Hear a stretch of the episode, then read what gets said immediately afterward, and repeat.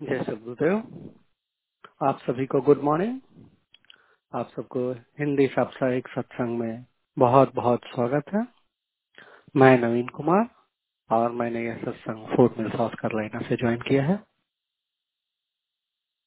यह बड़े ही हर्ष और सौभाग्य की बात है कि हम आजकल के अपने व्यस्त जीवन में इस विहंगम योग को अपने जीवन का एक हिस्सा बनाकर अपने बाकी जरूरतों को पूरा करने के साथ साथ अपने आत्मा की वास्तविक चेतन ज़रूरत को पूरा करने का भी प्रयास कर रहे हैं। यह हम सबों के लिए बड़े ही हर्ष और सौभाग्य की बात है। जैसा कि हम सब पिछले सेशन में कुछ क्वेश्चन की चर्चा कर रहे थे। इस सेशन में भी हम उसी के साथ आगे बढ़ेंगे।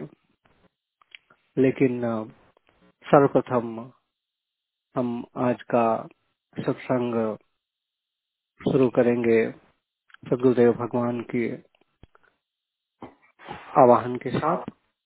इसके लिए मैं कुमार वैभव जी से निवेदन करता हूँ कि वे सदगुरुदेव भगवान के चरणों में स्वागत गान को अर्पित करें। Over to you Kumar Vaibhav ji.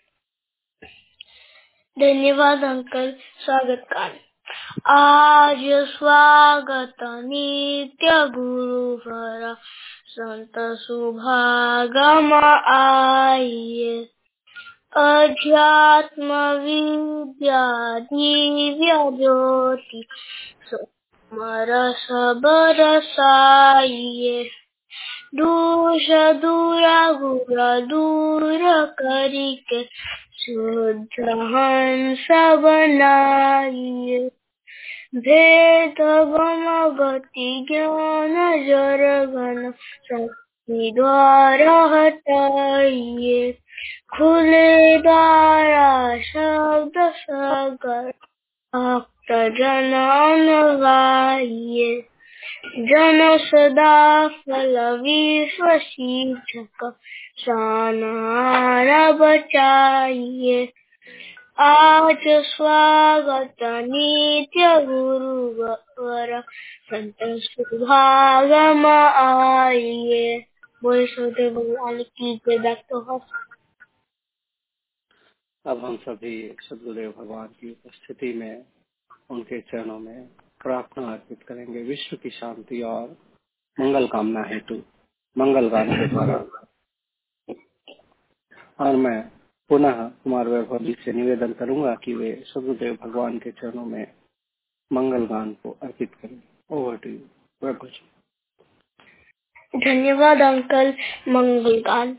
विश्व शांति नाम मंगल परम गुरु को ध्याये वर्ग द्वंद शांति दूर कर भाव भेद मिटाइए भेष सर्व सर्वभूम समष्टि सत्यात्मराध्य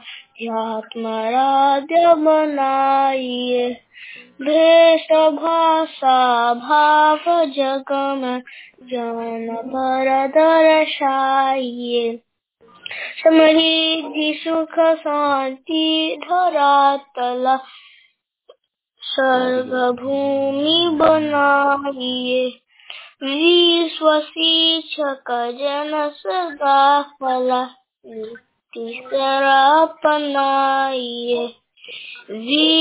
शांति नाम मंगल परम गुरु को ध्याइए भगवान की जय भक्त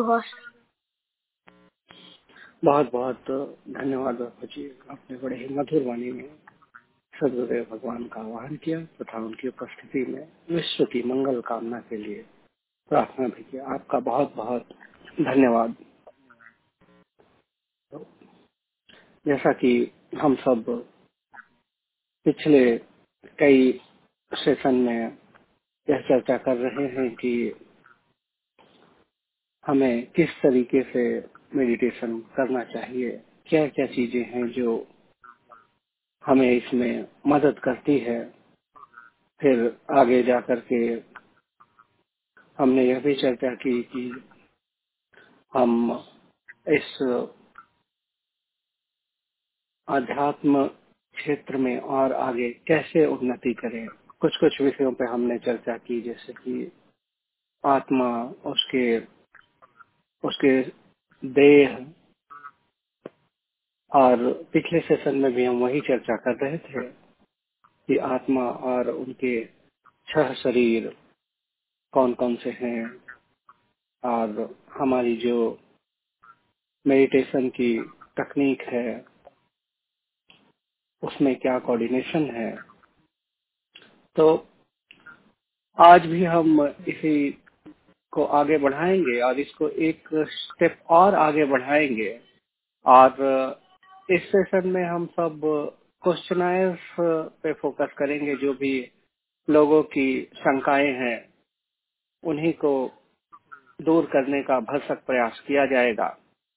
तो आज का यह सेशन जो है, वो बिल्कुल ही ओपन है और जिसको भी कोई भी किसी भी तरीके की शंका हो, वे आगे आकर के अपना प्रश्न रख सकते हैं और यह फ्लोर बिल्कुल ही खुला है और आज हम सबके समक्ष राज जी हैं जो इन प्रश्नों का उत्तर देने का हर भर प्रयास करेंगे और हमारी वरिष्ठ गुरु बहन अमरजीत कौर आंटी जी हैं। तो मैं चाहूँगा कि जिन श्रोतागण को जो भी प्रश्न हो, वे हमारे समक्ष रखें। यह फ्लोर बिल्कुल ओपन है ना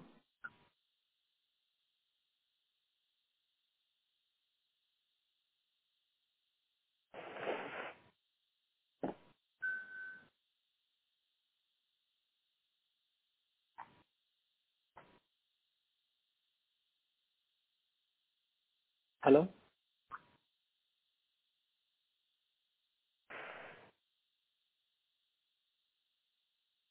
लास्ट सेशन में कुछ प्रश्न रह गए थे और कुछ शंकाएँ थी तो जिसको भी जो भी प्रश्न है कृपया आगे आए और पूछे।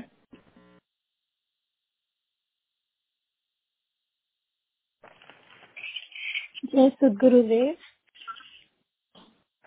हाँ उर्व, उर्वशी ठाका से।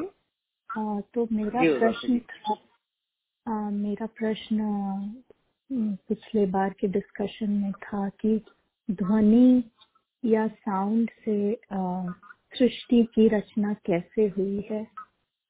योगेश भी कुछ बातें बता रहे थे उसमें उन्होंने ये भी कहा था। जी बिल्कुल। जय तो जय सतगुरुदेव आपका बहुत ही गूढ़ प्रश्न है बहुत ही बहुत ही डीप क्वेश्चन है तो अ, अम, मैं राज जी से आग्रह करूँगा कि अगर वे इस प्रश्न को लें। जय सदगुरुदेव नवीन जी एंड उर्वशी जी। सर्वप्रथम सदगुरु चरणों में मेरा कोटि कोटि नमन। अ, मैं इस प्रश्न का उत्तर देने का प्रयास करूँगा ज़रूर से। और अ, बहुत ही अच्छा प्रश्न है। मतलब वाकई में अगर व्यक्ति या साइंस भी इस बारे में सोचे कि एक विस्फोट से या एक साउंड की ध्वनि से कैसे इसमें काम होने लगा।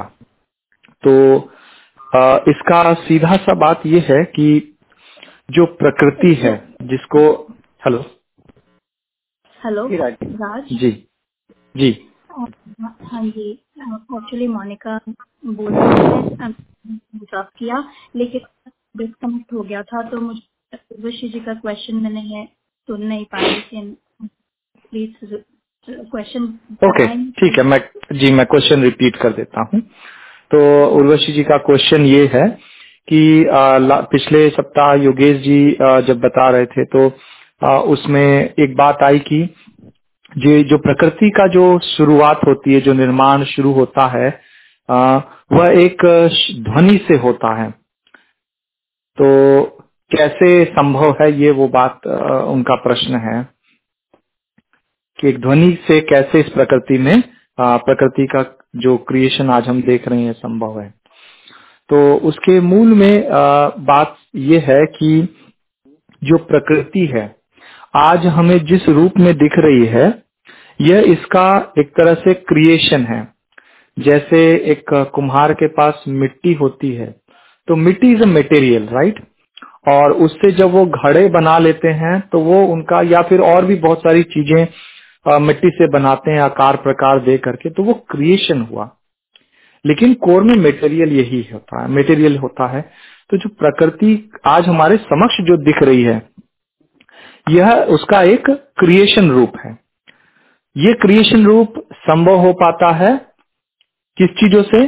तो प्रकृति का जो मूल मटेरियल है जो कोर जिसको अगर आप चाहे तो समझने के तौर पे समझे कि धूल का पिंड, जो पूरा एकदम कण कण के बहुत छोटे पीसेस लाइक समझिए धूल।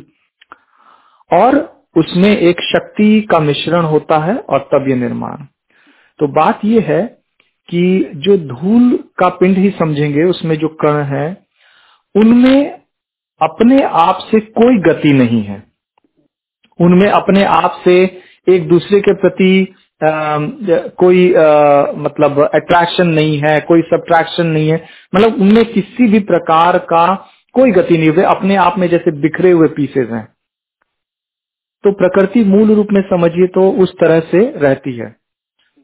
और जब अक्षर की ध्वनि उसके अंदर प्रकट होती है, जब अक्षर की ध्वनि वहाँ पर होती है तो उसके बाद, क्योंकि प्रकृति जो है उसको इसीलिए सदगुरुदेव ने कहा, जड़ पदार्थ है, जड़ है। जड़ का मतलब ही होता है कि इसमें कोई तरह का अपना कोई प्रयास नहीं है, अपना कोई भी ज्ञान नहीं है, ज्ञान करने की क्षमता नहीं है, प्रयास नहीं है। तो वो जो भी चीज़ें होती हैं, उनको हम जड़ कहते हैं। जैसे अगर चेयर, कुर्सी हमारे घर में बहुत सारे जो सामान है उनको आप रख दीजिए बस जहाँ है वहीं रहेंगे। उनका अपना कोई प्रयास नहीं है। उसमें कोई प्रयत्न नहीं है वो कोई जा, जानने की जानकारी नहीं करती। वो बस जहाँ है, है वैसे ही है। तो वैसे ही प्रकृति का भी यही है कि वह वैसे ही रहती है। लेकिन उसके अंदर जब एक शक्ति मिश्रित होती है और वह उसके अंदर में सारा कार्यभार नियामक इसीलिए कहा गया कि अक्षर को कहा गया कि नियामक भी है तो वह इस प्रकृति के अंदर के सारे, आप कहिए तो रूल्स रेगुलेशंस या जो भी जो एक एटम के प्रति, दूसरे एटम का जोड़ होना, या सारे तरह का जोड़ घटाव है, वह उस शक्ति के आधार पर हो रहा है। और सदगुरुदेव ने तो स्वरवेद में अक्षर पर बहुत विस्तृत से लाइक वर्णन भी दिया है। जहाँ पर ये भी कहा है कि मुझे जो याद है कि जैसे वायु है तो वायु जो हम कहते हैं कि हवा बह रही है तो हवा का भी जो प्राण है, वह अक्षर है, लेकिन हवा भी उसको पहचानती नहीं। इसका मतलब हुआ कि हवा के भी बहने में, उसके कार्य करने में, जो शक्ति वो कार्य करा रही है, जो शक्ति उसके नियम को बना के रखी है, वह शक्ति अक्षर है, लेकिन हवा भी उसे पहचानती नहीं है। क्योंकि हवा या जो उसके कण है, वो सब तो जड़ है ना। उनमें अपने तरफ़ से कोई प्रयास, प्रयत्न नहीं है। यह सारा कुछ उस शक्ति से हो रहा है। इसीलिए अक्षर को इस पूरी सृष्टि के निर्माण कार्य में पूरा अक्षर का जो शक्ति है वह लगी हुई है। चाहे इस प्रकृति के जो भी आप कार्य देखते हैं, चाहे तो जितने पिंड ब्रह्मांड, इनके भी जो समझिए कि रूल्स बनाए गए हैं तो वो सारा कुछ अक्षर प्रभु के आधार पर से बना है। तो इसीलिए जो अक्षर है क्योंकि वह चेतन है। तो चेतन के माध्यम से ही कोई कार्य घटित होता है। चेतन के अंदर शक्ति है। जैसे आप हैं या मैं कुम्हार वाला केस ही ले लू तो मिट्टी है। मिट्टी अपने आप में घड़ा तो नहीं बना देगी। मिट्टी अपने आप से कोई भी लाइक शेप आकार की चीज़ें नहीं बना देंगी। उसके लिए कोई बैठता है जिसके पास शक्ति है, जिसके पास प्रयत्न है, जो प्रयास करता है, जो उस, इस चीज़ को लेकर के तत्व में चेंज कर सकता है। राइट उसके पास कला है, वह उसके सारे कटिंग्स को जानता है, उस तरह से वो घुमाएगा, करेगा। ये जो पूरा क्रम है, ये ये समझिए कि वहाँ पे अक्षर देव जो हैं उनके आधार से सब है। इसीलिए प्रकृति जो है, ये तो जस्ट मटेरियल हुआ। जो मूल प्रकृति है, वो मटेरियल है। उसको लेके फिर ये पूरी सृष्टि का निर्माण शुरू हो जाता है। क्योंकि जब वह शक्ति इसमें प्रवाहित होती है तो इनके कर्ण में इनके सब समझिए रूल्स सारे आ, नियम लॉज जो भी है वह सब वहाँ से प्रारंभ होके बनना इसमें निश्चित हो जाते हैं। And that's how this creation start happening hope मैंने इस बात को uh, समझाने का प्रयास किया। बहुत अच्छी तरह राज जी जय गुरुदेव। जय सदगुरुदेव जय गुरुदेव। हाँ, नवीन जी जय गुरुदेव जी निरंजन अगर अगर इजाज़त हो तो मैं भी इस पर दो शब्द रखना चाहता बिल्कुल हूँ बिल्कुल। बिल्कुल बिल्कुल। है ना? प्रश्न अच्छा है तो मैंने सोचा कि दो शब्द मैं भी रखूँ जो थोड़ा बहुत है दिमाग में चल रहा है। देखिए हम सब जानते हैं कि जहाँ पर सृष्टि है, वहीं पर प्रलय भी है। अर्थात सृष्टि और प्रलय जो है, वह सिक्के का कह सकते हैं दो पहलू है। जहाँ पर सृष्टि होगी, वहाँ प्रलय तो होगा ही होगा। अनेक वैज्ञानिकों का अलग अलग जो है, इस पर मत है।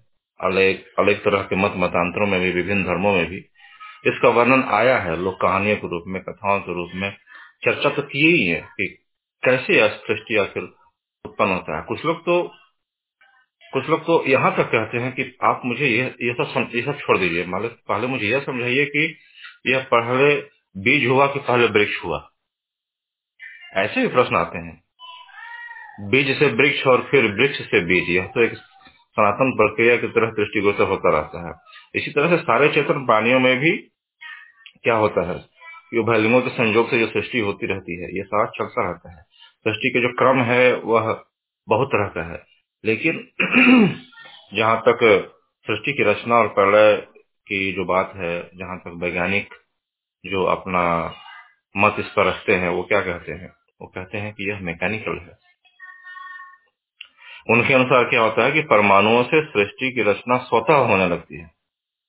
परमाणुओं के संयोग से जहाँ सृष्टि की रचना होती है, वही परमाणुओं के वियोग से उसका प्रलय भी हो जाता है। दोनों, कितना विरोधाभासी बात है कि एक एक ही से सब कुछ हो जाता है, उसमें अपने आप, इनकी न सृष्टि होती है न नाश होता है। इनका संयुक्त हो जाना ही सृष्टि है और फिर अलग हो जाना जो है वो प्रलय है। यही उनका मानना है अभी। इन परमाणुओं को कहीं कहीं क्या कहते हैं? मूल प्रकृति। है ना? इंग्लिश में इसको क्या बोलते हैं?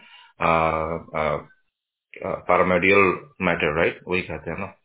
तो प्रकृति का जो सूक्ष्म भाग है, जिसका विभाजन नहीं हो सकता, उसे ही पहले वैज्ञानिकों द्वारा प्रकृति या परमाणु के रूप में माना गया था। वो लोग कहते हैं, यही है नेचर। प्रकृति यही है। लेकिन अब वैज्ञानिक क्या कहते हैं?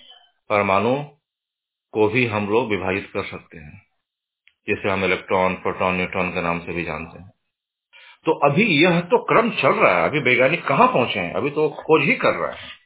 कभी कहते हैं कि चलो यही नेचर है एटम ही दस कुछ दिनों के बाद आके कहते हैं कि हाँ नहीं जी, हम लोग एटम को डिवाइड कर सकते हैं। ये इलेक्ट्रॉन प्रोटॉन और न्यूट्रॉन में है। जो अपने आप में पूर्ण नहीं है, वो पूर्णता की परिभाषा कैसे दे सकता है? कैसे मालूम है उसे कि सृष्टि कैसे उत्पन्न हो गई? अभी तो खोज चल रही है। अभी पूरी तरह से निष्कर्ष पर नहीं कर सकते कि आज के मॉडर्न जो वैज्ञानिक है उन्होंने कह दिया और हमें समझ में आ गया कि हाँ प्रकृति का निर्माण ऐसे हो गया। जब हम जानते हैं, अभी जी ने थोड़ी देर पहले बताया तो प्रकृति अर्थात जड़, जिसमें स्वतः कुछ नहीं होता। तो जब स्वतः कुछ नहीं होता तो इसे सृष्टि कैसे बन गई फिर? अभी तो नई खोज के अनुसार क्या है? कुछ अन्य तथ्य भी सामने आए हैं। इलेक्ट्रॉन, प्रोटॉन और न्यूट्रॉन, इसके अलावा एक और जो है, मैंने सुना क्या बोसोन बोसोन जो है, वो भी जो है उन्होंने खोज निकाला। अब आगे और कितने ऐसे कण निकलेंगे, अभी हमें नहीं मालूम। तो जब तक उसका अंत न हो जाए कि इसके आगे और कुछ नहीं हो सकता, हम कुछ नहीं कर सकते, वैज्ञानिक तौर पर। तो इससे तो यह कम से कम प्रूफ हो गया कि वैज्ञानिक जो अभी बातें कर रहे हैं, वह पूरी तरह से प्रमाणिक नहीं है। जहाँ तक उन्होंने एक्सपेरिमेंट किया, वहीं तक कहा, पर पूर्णता नहीं है उसमें। अर्थात अभी मैं ये कह सकता हूँ कि अभी अभी तो खोज और होगा और मालूम चलेगा कि अभी नया नया कौन सा कण निकलने वाला है। और जो भी सूक्ष्मतम कण होगा, जिसका पुनर्विभाजन संभव नहीं हो पाएगा, वही मूल प्रकृति होगा। यही अभी तक का तो लग रहा है ऐसा। फिर भी एक प्रश्न बना रहेगा, क्या कि इन परमाणुओं को संयुक्त और विच्छेद करने वाली भी तो कोई शक्ति होगी? कि अपने आप हो जाएगा ये सब? वह शक्ति कौन है? मूल प्रकृति या परमाणु अपने आप तो गतिशील नहीं होता। अभी हमने सीखा, राज़ी ने बताया। कभी नहीं हो सकता पॉसिबल नहीं है। इसको गति प्रदान करने के लिए कुछ होना चाहिए। कोई ऐसा फोर्स होना चाहिए जो उनको उसके अंदर में जो है गति प्रदान करे। कुछ जो है वैज्ञानिक तो यह कहते हैं कि सृष्टि और प्रलय की जो संपूर्ण प्रक्रिया जो है वो अपने आप होती है, उसमें किसी अन्य शक्ति की आवश्यकता ही नहीं है, जो कि पॉसिबल ही नहीं है। तो और कुछ कुछ कहते हैं कि इसी से अपने आप जो है जीव उत्पन्न हो जाता है। जो जो चेतन है, जिसमें ज्ञान है, जिसमें पूर्णता है, जो पूर्ण नहीं है उससे पूर्ण उत्पन्न हो गया। अब देखिए कितना विरोधी बात हो गया। तो इस आधार पर यह कह सकते हैं कि सृष्टि का जो प्रादुर्भाव है, सृष्टि का जो संरचना है, सृष्टि का जो निर्माण है, उसके पीछे कोई चेतन कारण है। कोई चेतन कारण है जिसके इच्छन मात्र से इस पूरे प्रकृति में हलचल होने लगती है और सृष्टि का निर्माण होने लगता है। और फिर उसी चेतन शक्ति के एक क्षण मात्र से उस, इस पूरे प्रकृति का प्रलय भी होता है। है ना? एक संपूर्ण दृष्टि से अगर हम सोचा जाए तो दिन, रात दिन, रात, ये सारा चलता रहता है। रात के बाद दिन दिन के बाद रात, ऋतु का क्रम ये सब एक बड़ा रोचक और विस्मयकारी नहीं लगता? कि एक निश्चित टाइम पर जो है दिन हो जाता है, निश्चित टाइम पर आता है। सूर्य अपने जो है कक्षाओं में घूमते रहता है, सारे ग्रह अपने कक्षाओं में घूमते रहते हैं, कोई अपने गति से इधर उधर नहीं भटकता। ऐसा कैसे? इसे चलाने वाला तो कोई होगा ऐसा? सब अपने आप कैसे हो सकता है? सब अपने आप संभव नहीं है। है ना? पूर्णिमा होता है, फिर अमावस्या आ जाता है। सबका एक निश्चित क्रम है। कैसे बना हुआ यह निश्चित क्रम जिसमें स्वयं में गति नहीं है, वह इन सारे नियमों को एकदम पालन कर रहा है, अक्षरशः, बिना किसी डिस्टर्बेंस का। और कितने सालों से यह एक सोचने वाली बात है। तो इस इस तरह से निश्चित क्रम और अवस्था को देखकर यह स्पष्ट रूप से प्रतीत होता है कि ऐसी सुनिश्चित व्यवस्था के पीछे किसी चेतन सत्ता का हाथ अवश्य होना चाहिए। इसके साथ ही जिस तरह दिन के बाद रात और एक निश्चित क्रम में जो व्यवस्था के अनुसार होता रहता है, उसी प्रकार सृष्टि के बाद प्रलय का भी प्रादुर्भाव ही होता है और वह भी निश्चित है और वह भी उस चेतन सत्ता के हाथ में है और उसी चेतन सत्ता के इच्छा न मात्र से यह संभव है। इसलिए सृष्टि और प्रलय का भी एक निश्चित क्रम है और उसके लिए चेतन, चेतनत्व का होना आवश्यक है। बिना चेतनत्व के गुण के किसी भी प्रकृति में, किसी भी सृष्टि में संभव नहीं है कि वह अपने आप जो है उसमें गति हो जाए और कि कोई किसी तरह की क्रिया हो जाए। वही वह एक अदृश्य सत्ता है जिसे आध्यात्मिक भाषा में हम अक्षर ब्रह्म कहते हैं। वही निमित्त कारण है इस प्रकृति का, प्रकृति स्वयं में जड़ होने के कारण स्वयं क्रियाशील नहीं हो सकती।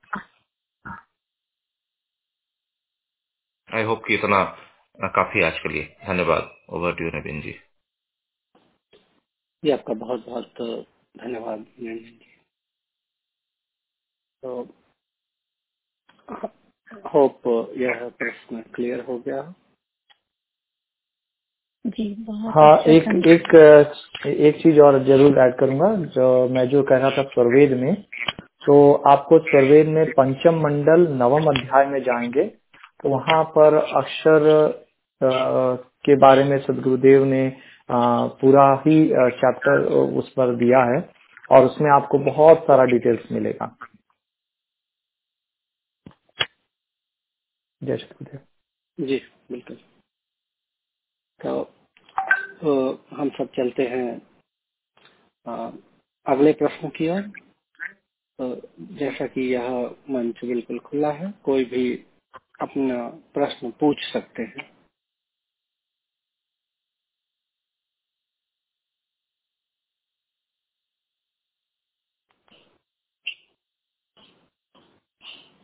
जी किसी और के पास कोई प्रश्न है?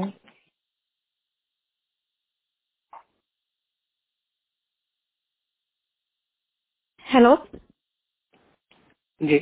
हेलो यस मेरा प्रश्न ये है कि स्वरवेद का जो हम पाठ हम सैटरडे करते हैं ना मतलब जो सुनते हैं तो हम्म, इसके कभी कभी ऐसा होता है कि मेरा जैसे सेशन मिस हो गया बीच में लास्ट वीक तो मैं अपने आप स्वरवेद पढ़ रही थी तो आ, दो क्वेश्चंस हैं कि अपने आप स्वरवेद हम पढ़ सकते हैं। जैसे मेरे को कई हिंदी के अक्षर समझ नहीं आते हैं लेकिन फिर भी अ, मैं पढ़ पढ़ना चाहती हूँ तो मैं पढ़ती हूँ।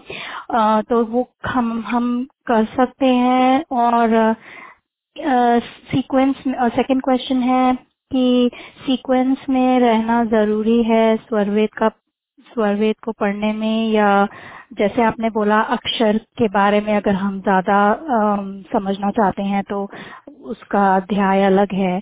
तो हम दोहा अपने आप मतलब सीक्वेंस में पढ़ना चाहिए या हम किसी और चैप्टर को अगर समझना चाहते हैं तो हम जा सकते हैं? जी, बहुत ही सुंदर प्रश्न है और बहुत ही बेसिक प्रश्न है ये। बहुत लोगों के पास ये प्रश्न होगा जो स्वरवेद अभी जस्ट पढ़ना स्टार्ट किए हैं। तो अ, मैं चाहूँगा निरंजन जी आप इस प्रश्न को लेंगे? जी जैसा आदेश। सर्वेज जो है तो अपने आप में सुन इनको इंसाइक्लोपीडिया तो कहते ही हैं। देखिए हर विषय को अलग अलग तो उसमें ज़रूर रखा गया है। जिस विषय के बारे में आपको अलग से जानकारी चाहिए तो उस चैप्टर को पलट करके और उसके बारे में पढ़ा जा सकता है। कोई दिक्कत नहीं है। लेकिन जो मेरा मानना है, जो मेरा अपना अनुभव है, उसके अनुसार स्वरवेद को सिक्वेंशियल पढ़ने से उन सारी चीज़ों का जो आगे स्ववेद पढ़ने में ज़रूरत होगा, उसकी जानकारी होती चली जाएगी। अगर मैं कहूँ कि अक्षर ब्रह्म के बारे में मैं जानना चाहता हूँ और मुझे यह नहीं मालूम कि मूल प्रकृति क्या है, यह कैसे है, वह सत्ताएँ कौन कौन सी जिसे हम चेतन सत्ता कहते हैं और जिसे हम जड़ कहते हैं? तो शायद अक्षर ब्रह्म के बारे में जब हम पढ़ने बैठे तो जब उसमें वर्णन हो कि वह चेतन सत्ता के बारे में जड़ के बारे में तो शायद हमें समझने में दिक्कत हो जाए। तो एक सिक्वेंशियल जिसमें कि समझ स्वामी जी ने इसको बहुत ही अच्छे तरीके से इसको पिरोया है।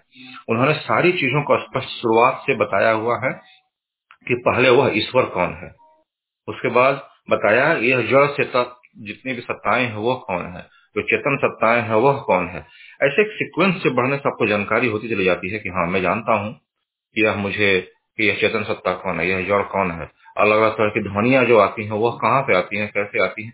इन सारी चीज़ों का मुझे ज्ञान है स्वरवेद के माध्यम से। अब मैं अगर अक्षर ब्रह्म के बारे में पढ़ना चाह रहा हूँ तो अगर उसमें लिखा हुआ है कि यह ऐसे हो रहा है, मुझे मालूम है अच्छा किस चीज़ की ओर संकेत कर रहे हैं स्वामी जी? तो एक सिक्वेंशियल पढ़ना मेरे अनुसार ज़्यादा अच्छा है पर ऐसा कोई रिस्ट्रिक्शन नहीं है कि आप कहीं से भी कोई भी दोहा उठा कर नहीं पढ़ सकती। पढ़ सकती है जानकारी के लिए। अगर मुझे जानना ही है कि वह मन क्या है। तो मन के बारे में अलग से जो स्वामी जी ने चैप्टर बनाया हुआ है वहाँ से उठाइए और मन के बारे में पूरी तरह से पढ़िए जानकारी लीजिए कोई दिक्कत नहीं है। लेकिन स्वरवेद का क्रम जो है सिक्वेंशियल हो तो ज़्यादा अच्छा है। जी।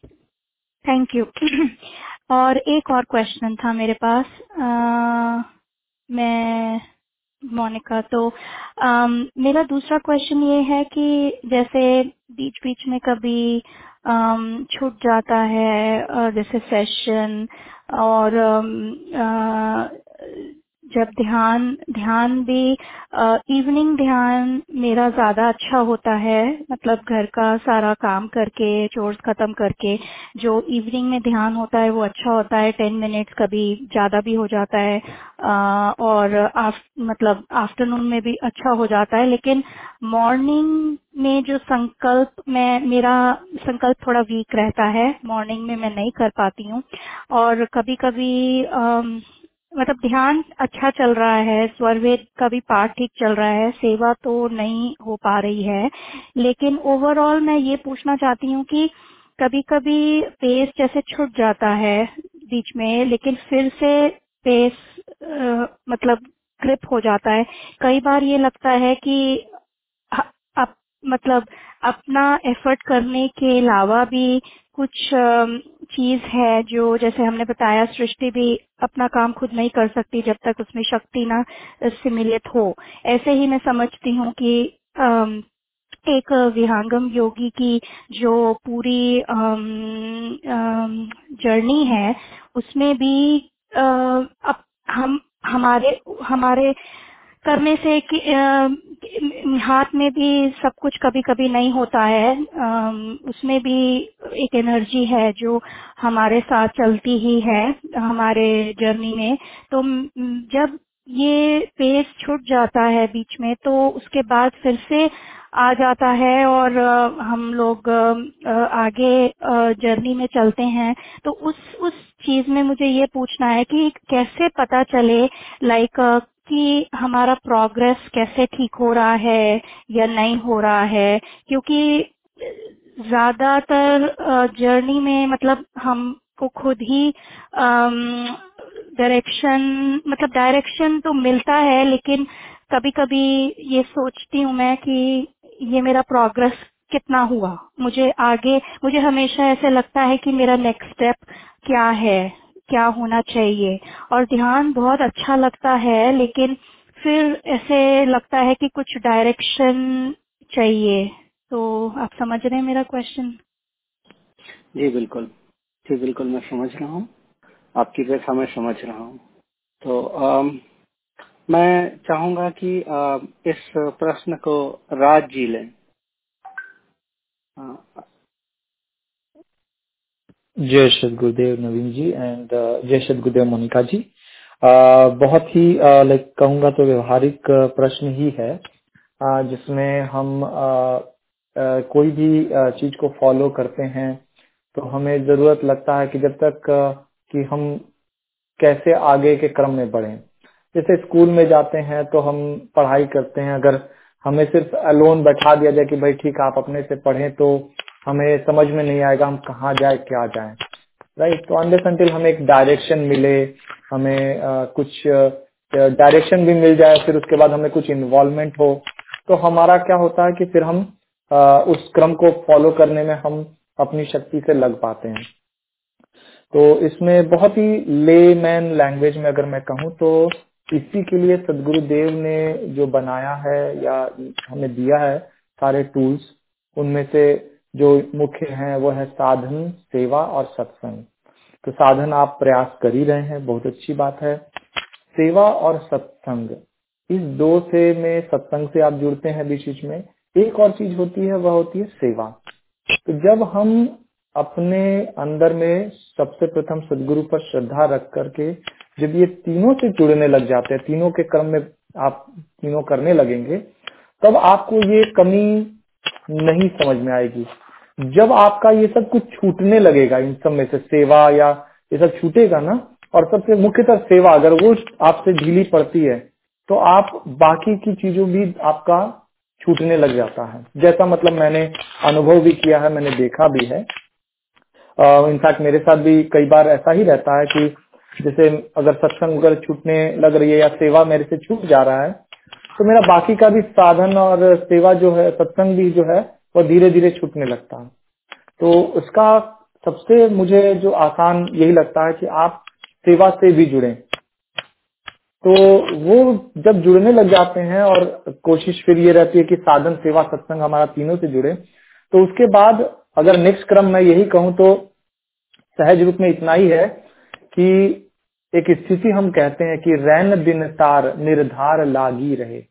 मतलब रात दिवस सोते जागते उठते बैठते हमारी चेतना लगी रहे। तो वह क्रम धीरे धीरे क्या होता है कि जैसे हम आ, इन सब चीज़ों से लगे हैं तो हम उसके बाद हमारा अगर देखेंगे तो दिनचर्या में भी आ, हम कोई भी काम कर रहे हैं तो हमारा क्या है वह चीज़ माइंड में बार बार रिमाइंड आने लगता है याद आने लगता है तो सदगुरु की या तो कोई वाणी याद आ जाएगी या फिर हम भजन गा रहे होते हैं या फिर हम गायत्री मंत्र का ही जाप कर रहे होते हैं या फिर हम आ, कोई सुन रहे हैं मतलब without even disturbing any of your usual work हम अपनी सारी ड्यूटीज़ करते हैं और जब भी हम समय होता है तो हमारा ये भी क्रम शुरू हो जाता है या जब हम अकेले भी रहते हैं तो थोड़ा सा ऐसे तो मतलब आपका धीरे धीरे क्या है कि अपने अंदर में आ, ये जो सुमिरन कहते हैं अंदर में जो सुमिरन है वो धीरे धीरे धीरे धीरे बढ़ने लग जाता है। तो विच इंडिकेट्स कि हाँ आप सही मार्ग में जा रहे हैं। मतलब आपका अगर मन उन सबको करने में लगने लग रहा है और मतलब उससे उससे आपको विपरीतता नहीं मिल रही है वो विमुख मतलब इससे हट नहीं रहा है तब समझिए कि आप एक तरह से सही डायरेक्शन में जा रहे हैं और जो आप कर रहे हैं उसको कंटिन्यू करते रहें जैसा आप कर रहे हैं। तो मेरी तरफ़ से तो मैं यही समझता हूँ कि हमें साधन, सेवा और सत्संग तीनों चीज़ के साथ में चलते रहना चाहिए। और प्रयास रहे कि हमारी सेवा नहीं छूटे, हम, हमसे साधना भी अगर थोड़ी ढुलमुल भी हो जाती है तो भी अगर सेवा से हम अच्छे से जुड़े हैं तो हमें वो वापस ले आएँगे। साधना के क्रम फिर से जुड़ सकता है। तो जो कमी होती है, वो सेवा हमारी हमें बचा लेती है, क्योंकि सेवा से हम सदगुरु के चरणों में समर्पित होते हैं। और जैसा मैंने कहा कि स्कूल में अगर हो और टीचर नहीं हो तो यहाँ पर जब हम गुरु पर समर्पित होते हैं तो सदगुरु फिर हमें पूरी तरह से निकाल देते हैं। हमारी चाहे संसार की कोई भी स्थिति हो, किसी भी स्थिति में से हम गुजरे।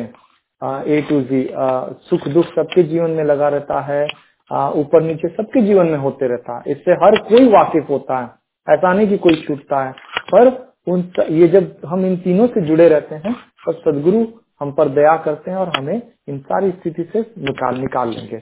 उसके लिए फिर चिंता नहीं रहती है। तो सेवा हाँ जी। नहीं जी बोलिए बोलिए बोलिए। हाँ जी तो सेवा क्या है? मतलब जो सेवा आपने बताया कि वो आपको पता है ना राजीव मैं आपसे मिली थी तो आपको पता है मैं अभी बिगिनर ही हूँ तो मेरे लिए मतलब सेवा क्या मुझे क्या क्या करना चाहिए सेवा में? एक्चुअली uh, बहुत अच्छा प्रश्न है। प्रॉबली uh, इसको या तो uh, मुझे लगता है कि हमें नेक्स्ट सेशन सुवेद के लिए भी जाना चाहिए। और uh, इसको या तो हम लोग फिर नेक्स्ट वीक में भी डिस्कस कर सकते हैं। ओके ठीक है। तो वैसे राज जी समय है मतलब आज पूरा समय डेडिकेट है प्रश्न और अच्छा। उत्तर के लिए ही। तो मुझे लगता अच्छा। है कि आपके पास काफ़ी समय है और इनके समस्या को थोड़ा सा हम लोग अच्छी तरह चले सेवा और आपसे ऐसा कोई शायद बोले पता नहीं मुझे। अरे नहीं ऐसा नहीं है।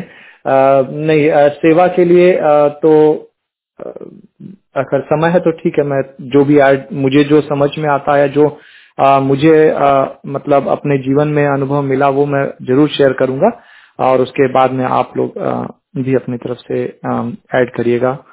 तो मुझे जहाँ तक यही है कि सेवा जो है सर्वप्रथम सेवा होती है सदगुरु का जो आदेश है उसका पालन करना। आ, तो जैसे हमें जो ज्ञान मिला है, इसका दो समय अभ्यास के लिए हम बैठे। हम हमसे जितना हो पाएगा, ध्यान होगा, ध्यान लगेगा, नहीं लगेगा, वो बात अलग है। लेकिन जो उन्होंने कहा कि हमें बैठना चाहिए, हमें बैठना चाहिए। और उसके बाद जो सेवा के क्रम में और चीज़ आती है, उसमें कहा गया कि तन से, मन से और धन से, यह तीन रूप से भी हम सेवा कर सकते हैं। तो जैसे आ, आ, आप कभी यहाँ पे हो तो प्रचार में हम लोग के साथ में जैसे हम लोग वर्कशॉप कराते हैं वहाँ वॉलेंटियर के रूप में आ सकते हैं। तो ऐसे भी एक आप अपने शरीर से सेवा ले सकते हैं। मतलब अपने अपने जो भी हमें परमात्मा की तरफ़ से शक्तियाँ मिली हैं हमारे आँख नाक मुँह जितना भी हमें शक्तियाँ दी गई हैं हम उसका उपयोग करके सदगुरु के प्रचार कार्य में ब्रह्म विद्या ज्ञान के प्रचार कार्य में लगे तो अच्छा है। आ, इसके बारे में आप लोगों से चर्चा कर सकते हैं जो आपको लगता है कि जिनको आ, ये ज्ञान की आवश्यकता या ऐसे भी आप लोगों से चर्चा कर सकते हैं। हो सकता है कि आ, कोई अंदर से खोज रहा है लेकिन बाहर से प्रकट नहीं कर रहा है तो आपको अगर मौका लगता है वैसे भी आप बात कर सकते हैं। उसके बाद में है कि किसी भी संस्थान के लिए आवश्यकता होती है या किसी भी कार्य के लिए संसार में तो आवश्यकता होती है धन की भी तो उस रूप में कुछ लोग हैं जो नित्य सेवा नैमितिक सेवा करके भी रूप से निकालते हैं। जी आप तो जैसे हर महीने सेवा निकालते हैं या फिर किसी प्रोग्राम या उस सबके निमित्त कुछ सेवा करके निकालते हैं। तो ऐसे करके हमारे समक्ष तन से मन से धन से वाणी से आ, सेवा का आधार बना हुआ है तो हम उसको भी ले सकते हैं अपने स्टेप आगे बढ़ा सकते हैं कि अच्छा ये सेवा आ, मैं कर सकता हूँ तो इसमें मैं पार्टिसिपेट करूँ और आगे चलो। क्योंकि कई बार यही होता है कि जैसे मैं जब बहुत छोटा था तो मेरी शुरुआत यही थी कि आ, मेरे पेरेंट्स भी हंगम योग में जुड़े थे और मेरी एज भी लाइक छह सात साल या पाँच साल जो रही है। तो उस समय क्या होता था कि कलकत्ता में हम रहते थे प्रोग्राम होता था हम लोग सब जाते थे। और पता नहीं आ, मुझे जहाँ तक याद है वहाँ ये हुआ था कि एक बार प्रोग्राम में आ, भोजन जब होता था तो मैं भी कर लिया और किसी ने मुझसे मैं वहीं पे खड़ा था तो किसी ने मुझसे कहा कि भाई थोड़ा ये दाल या पानी कुछ ला दो। तो मैं शायद लेकर के उनको दिया। लेकिन मुझे पता नहीं उस समय क्या हुआ। मुझे बड़ा अच्छा लगा। और उसके बाद यही होता था कि स्वामी जी का प्रोग्राम होता था। और जब भी भोजन वगैरह का ऐसा होता था तो मैं पानी का जग लेकर के सबको पानी सर्व करने लग गया था।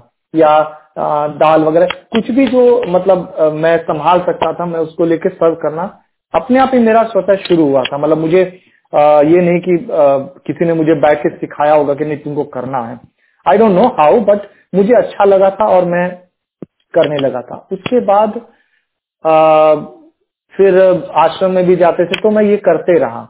और पता नहीं, उसके बाद जैसे जैसे हुआ, समय निकला, हम मेरे, कलकत्ता में भी कुछ समय किसी प्रोग्राम्स के अंदर कुछ कार्य में था, या फिर बैंगलोर में स्पेशली वहाँ पर ललित गुंजन सिंह जी थे, उनके गाइडेंस में बहुत सारे लोग, विजय जी भी थे। तो वहाँ पे बहुत अच्छा से मौका मिला, बहुत सारी जानकारियाँ जानने को मिला। और उसका लाभ सबसे बड़ा ये था कि जब सेवा करने चलते हैं तो बहुत सारी चीज़ों का जो ज्ञान है नॉलेज है, वो आपको मिलने लगता है। जैसे आप किसी सत्संग में अब वॉलेंटियर ही है तो अब आप उस समय वॉलेंटियर के रूप में खड़े भी हैं, लेकिन वो सत्संग की जो भी चर्चा हो रही है, आप सुनते रहते हैं। और एक सबसे बड़ा प्रभाव ये होता है कि सेवा जब करने लगते हैं, वहाँ पे मैं कुछ नहीं रह जाता। तो आप मतलब हम सबको ब्रह्म विद्या का प्रचार करना या उस ज्ञान के लिए हम जा रहे हैं, लोगों से बात करने हैं तो हमें अपना जो अभिमान होता है ना, वो बहुत मतलब वहाँ चूर होता है। हम लोग तो कई बार गए हैं, फ्लायर लेके लोगों को देने के लिए बात करते हैं वो बंदा हम पर देखता भी नहीं है, चला भी जाता है। बट ऐसी स्थिति में भी मतलब अपनी जो अहम होता है ना जितना भी कि मैं कुछ हूँ मेरे पास शायद बहुत बड़ी स्किल्स भी होंगी बोल लेने की या किसी को समझा लेने की सब कुछ वहाँ पे आपका चूर होता है। तो ये एक बहुत बड़ा आ, कहें तो आ, सबसे बड़ा बढ़िया टूल है कि आप इसमें अलग अलग बहुत तरह की सेवा होती है। मतलब अनेकों तरह की राइटिंग की पब्लिशिंग की या जो मतलब देर आर मेनी थिंग्स आप किसी में भी आप लग सकते हैं जो आपसे आपके समय और अपने अनुसार सहूलियत तो आप आ, मतलब लालमणि जी हैं विजय जी इनसे बात करेंगे तो आपको ज़रूर आ, वो गाइड कर देंगे। आ, तो जब आप लगने लगते हैं ना तो आपका वो सारा जो अभिमान भी कुछ होता है ना वहाँ चूर हो जाता है। And it is very very good tool तो ये मेरे जीवन में मुझे मतलब आ, मैं समझ पाया या मुझे देखने को मिला कि ऐसा है मेरे साथ कई बार हुआ है। And it is very very good tool और ये आपको वापस मार्ग मिलाता है। इनफैक्ट uh, एक लास्ट पॉइंट और ज़रूर बोलना चाहूँगा कि uh, जब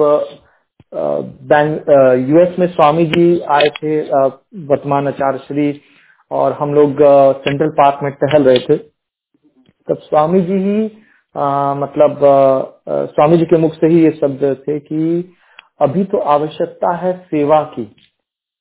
और साधना तो वो सदगुरु का काम है वो जब चाहे आपसे करवा लेंगे। तो कहने का अर्थ है कि हम लोग को जो आदेश मिला है उसका पालन हम करें। नियम के रूप में हमें जो बैठ कर ध्यान करना हमें कुछ करते रहना चाहिए। और साथ साथ में जैसे स्वर्वेद पाठ है ये भी आ, हमारे उस सदगुरु आदेश में है कि हमें डेली स्वर्वेद का पाठ करना ही चाहिए। आप कुछ भी पढ़ें थोड़े दोहे आप पढ़ते रहें जब भी समय मिले ट्रैवल कर रहे हो या कहीं भी तो आप पढ़ सकते हैं। और उसके पश्चात हमें सेवा में रहना चाहिए। तो जब हम ये सब करते रहेंगे तो सदगुरु हमें मतलब हमारा अगर बहुत बुरा संस्कार, उदय भी होता है ना तो वहाँ से भी सदगुरु हमें निकाल लेते हैं। और मतलब बुरे संस्कार उदय होंगे तो भी क्या होगा कि आपका मन हो सकता है विपरीत भी होने लगेगा, लेकिन आपका विवेक जो रहेगा वो जागृत रह सकता है वह विवेक आपको पुनः मतलब ये ज्ञान में रखेगा कि नहीं सदगुरु है सबसे बड़ी सत्ता और अभी आपका मतलब शायद बुरा संस्कार चल रहा है इसीलिए आप विपरीत हो रहे हैं लेकिन फिर आप प्रार्थना करते रहेंगे वहाँ से कि हे प्रभु मे, मे, मेरा मन नहीं आ, मान रहा है आप मुझे सहायता करें। तो क्या होता है कि फिर आपको सदगुरु वहाँ से बाहर निकाल लेता है इमीडिएटली आपको हेल्प मिलती है। तो ये बहुत बड़ा टूल है अगर इसको हम लोग अपने जीवन में लेकर चलते रहें। बाकी तो ये तो अनेकों जन्मों का रास्ता है। इसमें धीरे धीरे धीरे धीरे हमें परिवर्तन होता है प्रोग्रेस होता है। और ये कभी नहीं सोचे कि हमारे जीवन में चेंज नहीं हो रहा है। हम किसी भी रूप में बैठ के लग रहे हैं, आज अगर मेरा, आज मैं एक मिनट बैठा हूँ, कल मैं दो मिनट भी बैठ पाया और मेरा मन दो मिनट लग रहा है तो इसका अर्थ है कि मैं सही दिशा में जा रहा हूँ। बस यही मैं कहना चाहता हूँ। जय श्री कृष्ण। जी मैं चाहूँगा अगर अमरजीत कौर आंटी जी भी इस पे दो शब्द रखें और हम लोगों को मार्गदर्शित करें।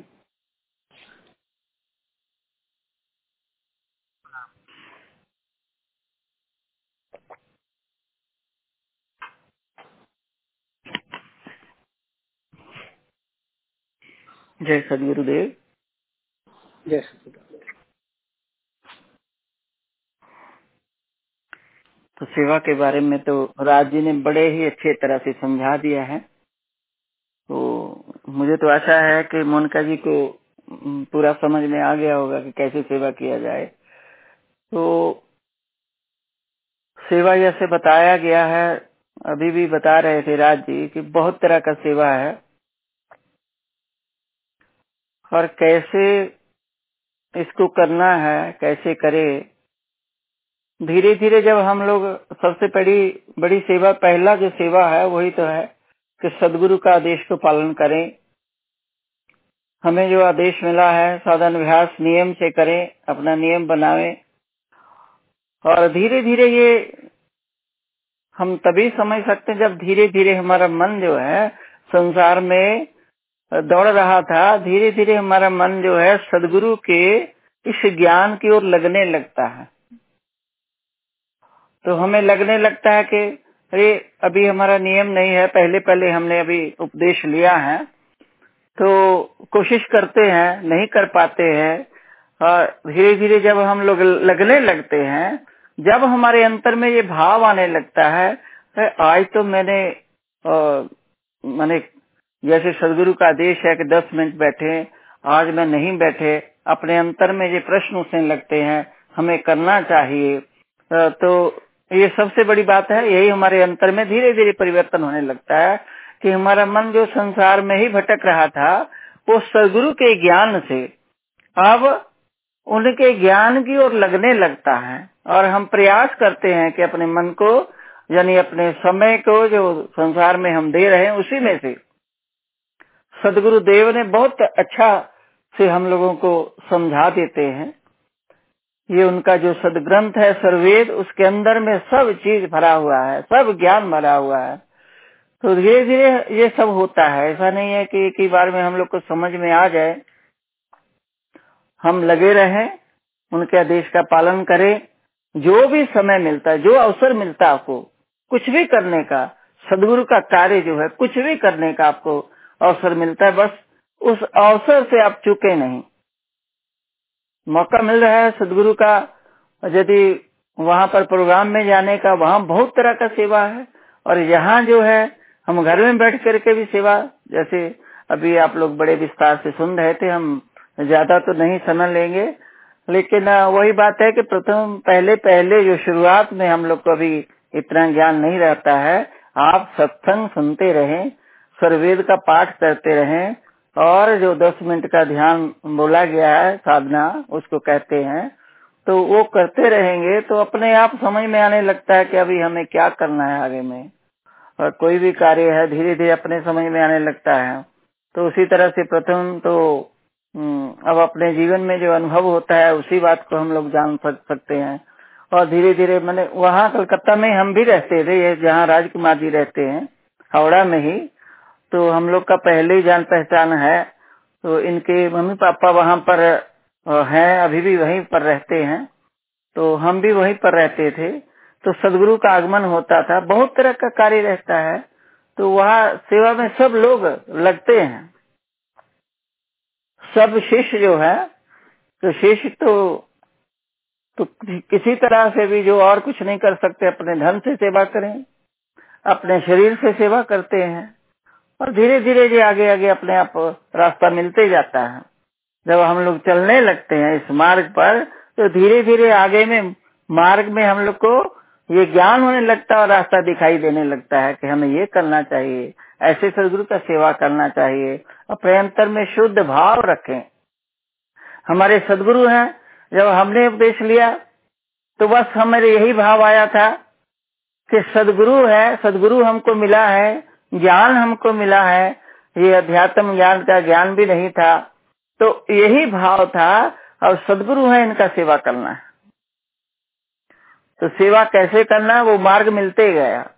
तो घर में आते ही थे, सब तरह का सेवा मिलता ही था। तो उसी तरह से हम लोगों को आगे आगे रास्ता मिल जाता है, जिस पर हम लोग चलते रहे तो धीरे धीरे अवश्य समय में आने लगता है सब कुछ। और आगे में ऐसे बढ़ते जाते हैं तो प्रोग्राम में सेवा मिलने लगा था तो कुछ भी जो भी वहाँ का तो हमारे अंदर में यही भाव रहता था कि आज जो सेवा मिल रहा है, वो समय एक जैसा नहीं रहेगा। ये ज्ञान होना चाहिए। आज हम कर सकते हैं तो कल तो करने के लायक रहे कि ना रहे, ये तो हमें ज्ञान नहीं है। इसीलिए उस समय को, उस अवसर को अपने हाथ से नहीं जाने देना चाहिए। हमारे अंतर में यही भाव रहता था कि आज जो सेवा वहाँ मिल रहा है, उसके लिए हमें अवश्य पहुँचना चाहिए। अब अभी हमारे में शक्ति है, शरीर है, चल रहा है, अभी हम वो सेवा करने के योग हैं, कल तो हम ऐसे नहीं रहेंगे। और वही बात है, परिवर्तन तो होता रहता है। आज हम चाहें कि हम वहाँ जाकर के प्रोग्राम में सेवा करें तो नहीं कर सकते तो समय एक जैसा नहीं रहता है।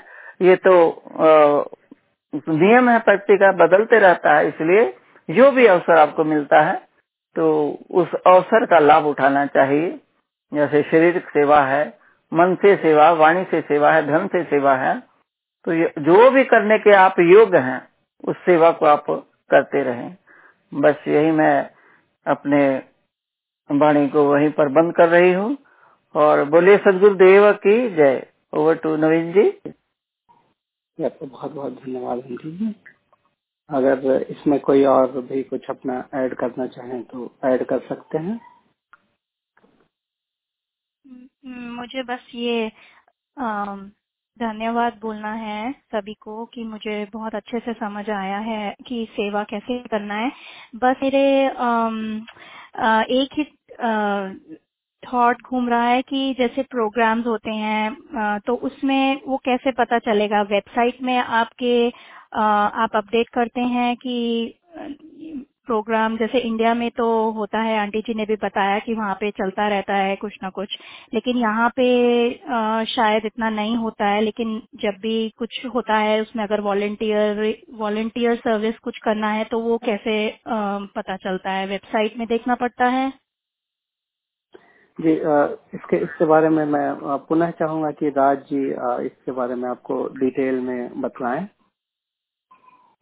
जी मोनिका जी और ऐसे तो सभी के हम सभी के लिए आ, हम लोग प्रयास करते हैं कि वेबसाइट पे भी अपडेट चला जाए जैसे कोई अलग अलग जगह जहाँ प्रोग्राम होना हो या न्यू जर्सी में होना हो तो हम लोग वहाँ पे भी करते हैं।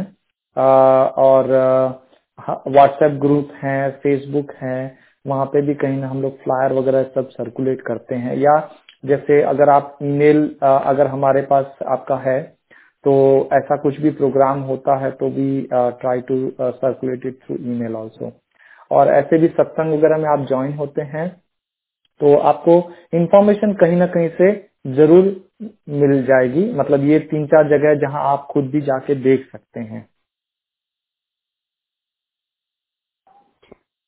ठीक है राज़ी थैंक यू अगर किसी के पास कोई और प्रश्न हो तो वे अपना प्रश्न रख सकते हैं।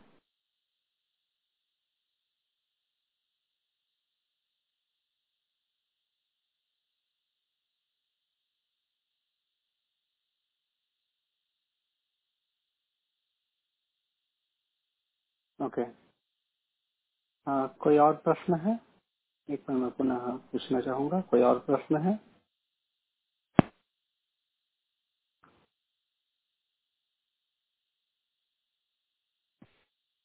जय सदगुरुदेव तो,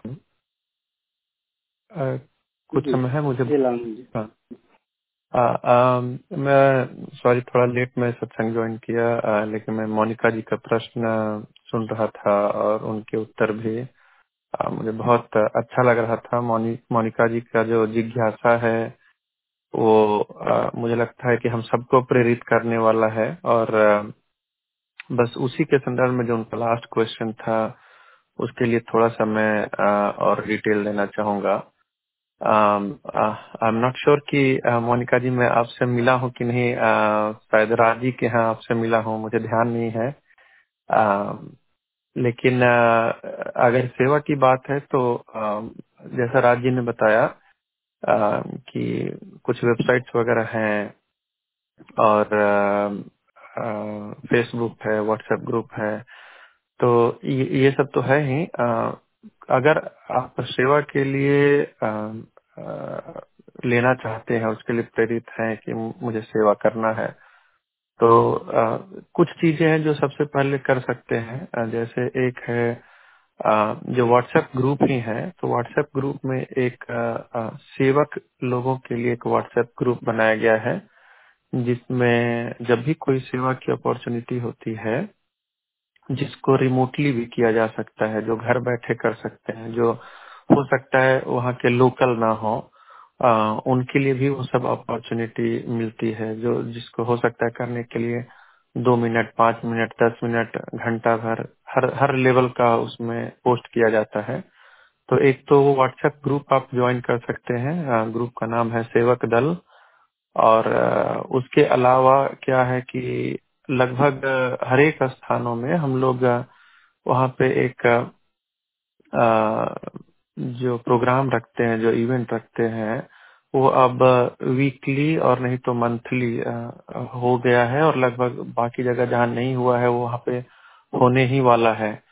तो आप ऐसा कर सकते हैं कि जिस लोकेशन में, और ये मैसेज बल्कि मैं सबके लिए बताना चाहूँगा कि आप जिस लोकेशन में हैं, वहाँ के जो भी एक्टिव कोर मेंबर हैं उनके संपर्क में आप आइए और उनको बतलाइए कि हाँ आ, मैं सेवा करना चाहता हूँ या करना चाहती हूँ और उसके लिए वो आपको गाइड करेंगे। जैसे मान लो कि कहीं पे वीकली सेशन हो रहा है तो आप वहाँ पे सेवा में जा सकते हैं वीकली सेशन में। और सेवा में जाने का मतलब ये ज़रूरी नहीं है कि कोई काम ही करना है। आपकी उपस्थिति भी एक सेवा है वहाँ पे। तो इसलिए हमें ये नहीं कभी सोचना है कि मुझे तो कुछ करने ही नहीं आता है तो मैं क्या सेवा कर पाऊँगा? ऐसी बात नहीं है। आपकी उपस्थिति भी एक सेवा का रूप लेती है क्योंकि आप समय दान दे रहे हैं। भले ही आप आ, कोई विशेष कार्य नहीं सीखे हैं करना कि कैसे किया जाता है बट दैट्स ओके आप वहाँ पे समय दान भी दे सकते हैं। और जैसे जैसे आप उस स्थान पे जाने लगते हैं जैसे मान लो नॉर्थ कैरोलिना में दो तीन जगह पे अब वीकली सेशन होता है। न्यू जर्सी में कम से कम चार जगह पे वीकली सेशन होता है। तो ये और भी पेंसिल्वेनिया में होता है। हर जगह लगभग शुरुआत हो ही रही है और होने वाली भी है, जहाँ नहीं है। तो वहाँ के स्थानीय लोगों से आप संपर्क कर सकते हैं कि मुझे सेवा की अपॉर्चुनिटी है लेनी है। और जैसा कि अमरजीत कौर आंटी जी ने कहा अभी कि देखिए समय ऐसा जाता रहता है हमें पता नहीं चलता कि हमारा शरीर कब सेवा के लायक ना बचे। तो इसलिए समय रहते जो भी सेवा की अपॉर्चुनिटी हमें मिले उसे हमें ज़रूर से ज़रूर उसको अपनाना चाहिए और जहाँ तक संभव हो सके उसमें प्रयास करते रहना चाहिए सेवा करने का। कोई अम, उसके लिए कोई खास तरह की सेवा या खास समय में ही सेवा करना ऐसी कोई बात नहीं है। सेवा तो हमेशा करते रहना चाहिए। नित्य सेवा भी होती रहनी चाहिए और नैमित्तिक सेवा भी होनी रहनी चाहिए। तो उसके लिए हम यही रिक्वेस्ट करेंगे कि सब लोग अपने अपने स्थानीय लोगों से बात करें और सेवा की अपॉर्चुनिटी को ग्रैब करने की कोशिश करें। बस मैं यही कहना चाहूँगा। जय सतगुरुदेव। जी बहुत बहुत धन्यवाद लालमणि जी आपने बड़े ही सुंदर तरीके से इसको एक्सप्लेन किया। तो आशा करता हूँ सबको यह मैसेज मिल गया हो, किस तरीके से हम लोग सेवा का अवसर प्राप्त कर सकते हैं। बहुत लोगों को यह रहता है कि अब क्या सेवा करें, हम लोग तो उस जगह पे हैं नहीं, कैसे करें? लेकिन जिसको सेवा करनी है, जैसा कि लालमणि जी ने बताया कि वे अपने जो भी लोकल लोग हैं, उनसे कांटेक्ट करें आपको सेवा का अवसर मिलेगा।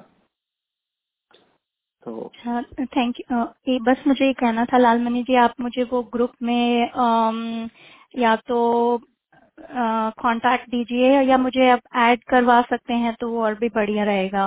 जो आप कह रहे हैं रिमोटली भी होती है सेवा तो उसको आप मुझे कांटेक्ट देंगे या मुझे ऐड ऐड कर करने के लिए थैंक जी यू जी जी जी डेफिनेटली हाँ अम, आप आपका number I am sure Raj ji के पास होगा या किसी के पास होगा तो हाँ कोई जी। मुझे शेयर है और मैं ऐड कर दूँगा। और उसमें एक और चीज़ मैं अभी मुझे एक चीज़ अभी ध्यान में आया तो मैं बता लेना चाहता हूँ। देखिए सेवा जो होती है जैसा कि राज जी ने बताया कि सेवा सबसे पहले मैं जो है मैं चीज़ को हटाती है।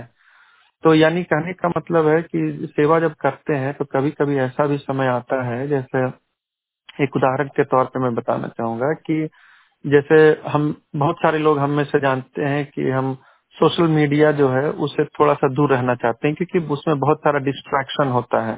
हमारे बहुत सारे समय वो खाता है। तो उसको हम कहेंगे कि आप सेवा के रूप में अगर जब लेंगे तो ऐसी बात नहीं रहेगी। सेवा के रूप में का मतलब है कि जैसे मुझे, मान लो, मुझे फेसबुक मुझे पसंद नहीं है, बिल्कुल ही पसंद नहीं है, क्योंकि वो बहुत समय लेता है। लेकिन मैं फेसबुक यूज़ करता हूँ सिर्फ़ और सिर्फ़ सेवा के लिए। यानी कि एक तो यानी उसमें मैं अपने आप को कंट्रोल करता रहता हूँ कि हाँ मुझे समय जो मैं फेसबुक में दे रहा हूँ, वो सिर्फ़ सेवा के लिए हो। सेवा के अलावा किसी और पर्सनल एंटरटेनमेंट के लिए ना हो। तो एक तो मुझे उसके लिए एक गुण डेवलप करना है कि हाँ मैं अपने आप को कैसे रजिस्ट करूँ, वो भी एक अच्छी बात है। और दूसरी बात है कि जो भी चीज़ें हैं, सोशल मीडिया अगर मैं यूज़ भी कर रहा हूँ तो वो सिर्फ़ सेवा के नाम पे ही कर रहा हूँ। तो इसलिए इस चीज़ को भी अगर ज़रूरत पड़े तो उसको यूज़ करना चाहिए, बट एज ए सेवा ओनली। अगर आप उसको पर्सनली यूज़ करने लगे हैं और आपको लगता है कि नहीं, इसमें बहुत डिस्ट्रैक्शन होता है तो इसका मतलब आप रास्ते से थोड़ा भटक रहे हैं। तो सेवा को सेवा के तौर पे ही लीजिए। अगर पर्सनली आपको लगता है कि नहीं, पर्सनली भी मुझे अच्छा लगता है तो ठीक है दैट्स योर चॉइस है। लेकिन कई बार ऐसा होता है कि हम ये सब अलग अलग तरह के अकाउंट जो है ट्विटर व्हाट्सएप इंस्टाग्राम इन सबको हम लोग अकाउंट खोलते हैं सिर्फ़ सेवा के नाम पे। और जब जो भी सेवा आती है, वो करके हम उससे एग्जिट हो जाते हैं। तो ये ये भी मैसेज सबके लिए मैं देना चाहूँगा कि अ, सेवा कोई भी छोटी बड़ी नहीं होती है सेवा सेवा होती है और उसको उसमें कहीं न कहीं किसी न किसी तरह से हमारा ही उद्धार होता है। तो डेफिनेटली आपको उस सेवक दल में ऐड भी कर देंगे और जो भी अपॉर्चुनिटी मिलेगी जैसी भी अपॉर्चुनिटी मिलेगी आप उसको ले भी सकते हैं, छोड़ भी सकते हैं। किसी तरह का कोई कंपल्शन नहीं है, किसी को कोई ये नहीं है कि ये करना ही है। वहाँ पे सेवा पोस्ट की जाती है, बाकी सबका अपना अपना मतलब संस्कार है अपना अपना अपॉर्चुनिटी ग्रैब करने की क्षमता है तो उस हिसाब से वो लेंगे। ठीक है। जय सदगुरुदेव जी बिल्कुल। आपको ऐड कर दिया जाएगा। आपका नंबर राज जी के पास होगा। उनसे लेकर के आपको ऐड कर दिया जाएगा। और जी अगर किसी के पास कोई और प्रश्न है तो वे रखें। अब ज़्यादा समय नहीं है हमारे पास तो जय सदगुरुदेव नवीन जी। जी योगेश। सॉरी मैं अवेलेबल नहीं था एट द बिगिनिंग लेकिन मोनिका जी का एकदम शुरू का जो ओरिजिनल प्रश्न था uh, साधना के बारे में कि कभी कभी ऐसा लगता है कि प्रोग्रेस नहीं हो रहा है या जो अवस्था वो बता रहे थे। तो उसमें मुझे सिर्फ़ एक बात ऐड करनी थी कि आ, अगर आप स्वरवेद में योगाभ्यास नाम का अगर अध्याय पढ़ेंगे तो उसमें कई सारी चीज़ें महत्वपूर्ण चीज़ें बताई है। एक बात उसमें ये स्ट्राइकिंग मुझे अक्सर लगती है कि साधना में हम जब बैठते हैं तो साधना की शुरुआत हम उपदिष्ट भूमि से सदगुरुदेव की प्रार्थना करना बहुत ज़रूरी होता है। सदगुरुदेव की प्रार्थना करके फिर आप साधना की शुरुआत कीजिए। उससे काफ़ी फ़र्क पड़ता है। और दूसरी बात स्वामी जी अक्सर ये अपनी अमृतवाणी में बताते हैं कि हमें जो है सारे शिष्यों को, साधकों को सदगुरु का दर्शन, व्यक्त रूप का दर्शन ज़रूर करना चाहिए। अगर हम नज़दीक रहते तो दो हफ़्ते में एक बार, महीने में एक बार। अगर हम, जैसे हम यूएस में रहते, दूर रहते तो अक्सर एटलीस्ट छह महीने में या एक साल में हमें एक बार कम से कम ज़रूर सदगुरुदेव के दर्शन में जाना चाहिए। उससे कई सारे हमारी जो अशुद्धियाँ हैं मन की आत्मा के ऊपर की वो सारी हटने में बहुत मदद मिलती है। साधना में सेवा में सत्संग में आगे बढ़ने में काफ़ी उसका फ़ायदा मिलता है। आ, मेरा अपना खुद का अनुभव ये रहा है।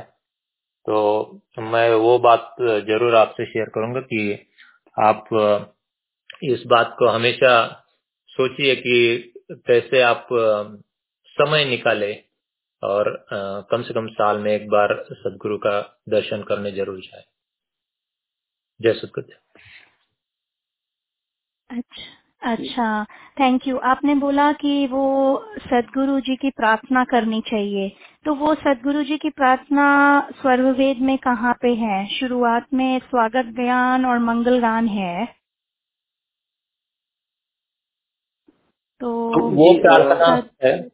उसके अलावा जैसे मतलब जिस बात प्रार्थना की बात मैं कर रहा हूँ वो जब आप साधना शुरू करते हैं तो उपदिष्ट भूमि से आप सदगुरु से ये प्रार्थना कर सकती है कि हे सदगुरुदेव मुझे अपने शरण में रखिए और मुझे साधना में आगे बढ़ाइए अध्यात्म में आगे बढ़ाइए। इस तरीके की जो एक विनती अच्छा, विनती होती है हाँ तो इस तरीके हाँ से हाँ आप हाँ। तो वो प्रार्थना हाँ, मुझे लगा मुझे लगा शायद वो भी प्रार्थना का ही है जो पढ़ना है वो इसीलिए क्योंकि मैं तो गायत्री मंत्र करती हूँ और ये प्रार्थना तो मैं करती ही हूँ लेकिन मुझे लगा शायद आप कुछ स्पेसिफिक प्रार्थना की बात कर रहे हैं। और आपने बोला कौन से अध्याय में आ, विस्तार में दिया है? मैं देख रही हूँ स्वरवेद को अभी। तो आप कौन से अध्याय की बात अध्याय नंबर हैं? मालूम नहीं लेकिन योगाभ्यास। मुझे लगता है चतुर्थ मंडल में चौदहवा अध्याय होगा वो।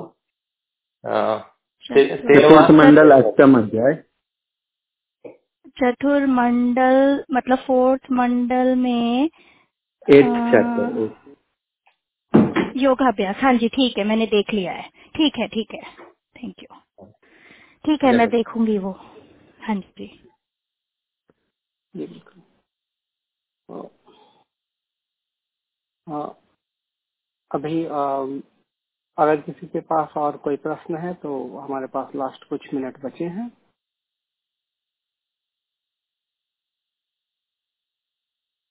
ओके अ, अगर किसी ने यह ब्रेक लाइन पहली बार ज्वाइन किया है तो कृपया अपना परिचय दें।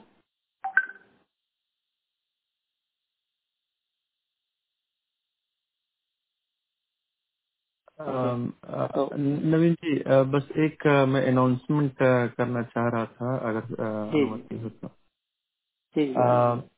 या ये अनाउंसमेंट मैं करना चाहता कि जो भी सत्संग यहाँ पर हो रहा है अभी और कल जैसे इंग्लिश में भी जो सत्संग होगा इसको अब अ, हम लोग पॉडकास्ट में भी अ, इसको पब्लिश कर रहे हैं। तो इन केस कभी अगर ऐसा हो कि आप सत्संग मिस किए हों या जो अभी जो सेशन चल रहा है जो शुरुआती के जो सेशन थे, अगर उसको आप लोगों ने मिस किया हो तो उसको आप पॉडकास्ट में भी सुन सकते हैं और उसको, वैसे तो सुनने का तरीका बहुत आसान है। पॉडकास्ट आप कोई भी स्मार्ट ऐप में जाएँगे तो पॉडकास्ट कोई भी अगर आपके पास ऐप है तो उसको डाउनलोड करेंगे और उसमें सर्च करेंगे विहंगम योगा तो उसमें दो मेन मिलेंगे विहंगम योगा हिंदी और विहंगम योगा इंग्लिश। और इन दोनों में जो भी आपको लैंग्वेज प्रेफरेंस है अ, उन, उनके द्वारा आप पिछले अ, कई सारे सेशन को आप सुन सकते हैं। इसके अलावा अम, हमारे जो यूएस के जो वेबसाइट है US dot Vihangam Yoga dot O R G उसमें भी होम पेज में सबसे नीचे में लिंक दिए गए हैं। और थर्ड ऑप्शन ये है कि अभी most likely in few days हम लोग एक लिंक शेयर करेंगे हिंदी और इंग्लिश सत्संग के लिए अलग अलग जो पॉडकास्ट को वो खुद ही लॉन्च करेगा। तो उसके द्वारा भी आप सुन सकते हैं और इसका फ़ायदा उठा सकते हैं। आप कभी भी जैसे ड्राइव कर रहे हो या घर में मान कुकिंग कर रहे हो कुछ भी कर रहे हो तो उस समय भी आराम से उसको सुन सकते हैं अ, फ़ोन पे। तो अ, उसके लिए भी बस ध्यान रखें अगर किसी को अ, कोई सत्संग सुनना हो किसी किसी के साथ चर्चा करना हो कोई सुनने की जिज्ञासा रखना हो तो सबसे पहले तो इस लाइव सेशन को अटेंड करें सत्संग को जिसमें आपको अपॉर्चुनिटी मिलती है कि आप अपने अंदर की जिज्ञासा को रख सकते हैं प्रश्नों को रख सकते हैं और उस, उसका उत्तर सुन सकते हैं। अगर वो संभव नहीं हो पाता है तो उसको आप पॉडकास्ट में भी सुन सकते हैं और उससे लाभ ले सकते हैं। तो यही मैं शेयर करना चाहता था। जो लिंक है वो कुछ दिनों बाद अभी ब्रॉडकास्ट किया जाएगा उसको ईमेल में भी भेजा जाएगा और व्हाट्सएप ग्रुप में भी भेजा जाएगा।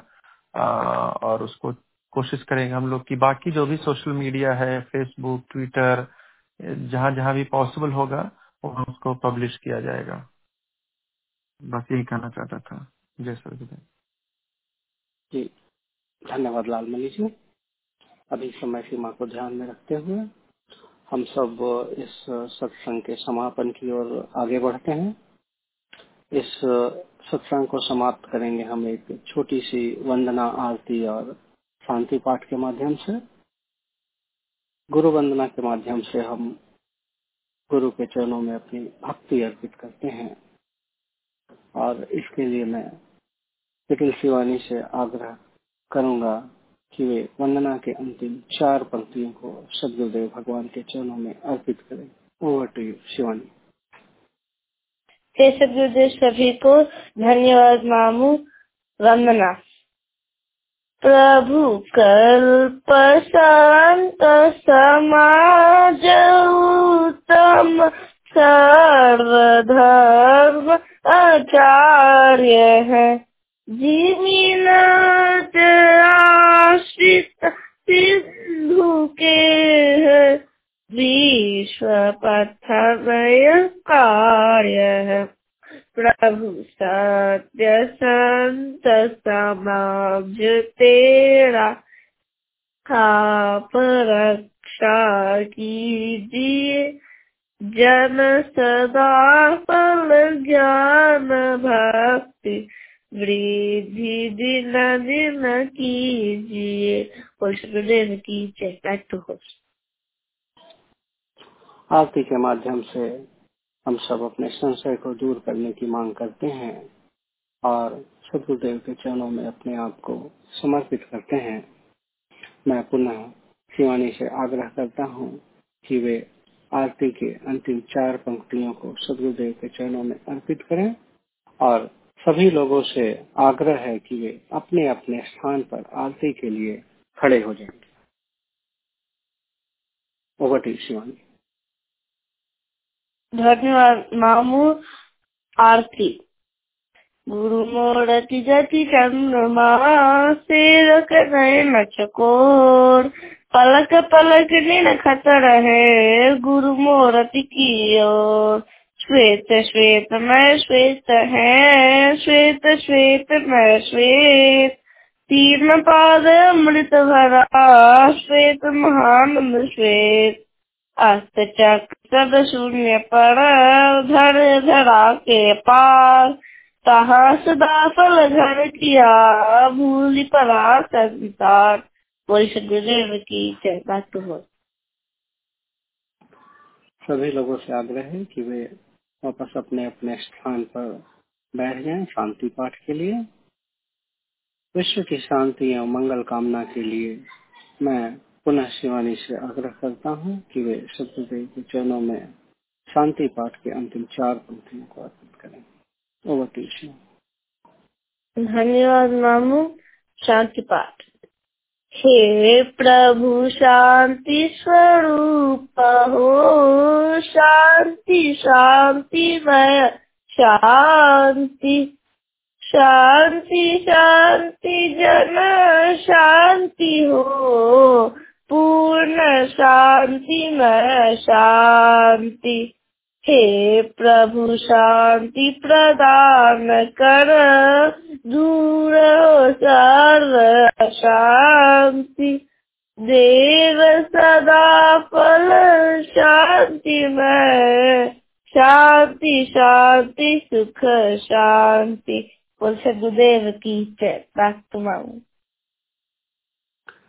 बहुत बहुत धन्यवाद अपने बड़े ही मधुर वाणी से वंदना, आरती और शांति पाठ के माध्यम से इस सत्संग को समापन की ओर ले गए तथा बाकी सभी लोग जिन्होंने इस सत्संग में बहुत ही सक्रिय रूप से भाग लिया, खास करके कुमार वैभव जी, निरंजन जी, राजकुमार जी, उर्वशी जी, मोनिका जी, अमरजीत कौर आंटी जी लालमणि जी और बाकी सभी लोग जिनके माध्यम से यह सत्संग बहुत ही इंटरेक्टिव तरीके से सफल हुआ, आप सबों को बहुत बहुत धन्यवाद।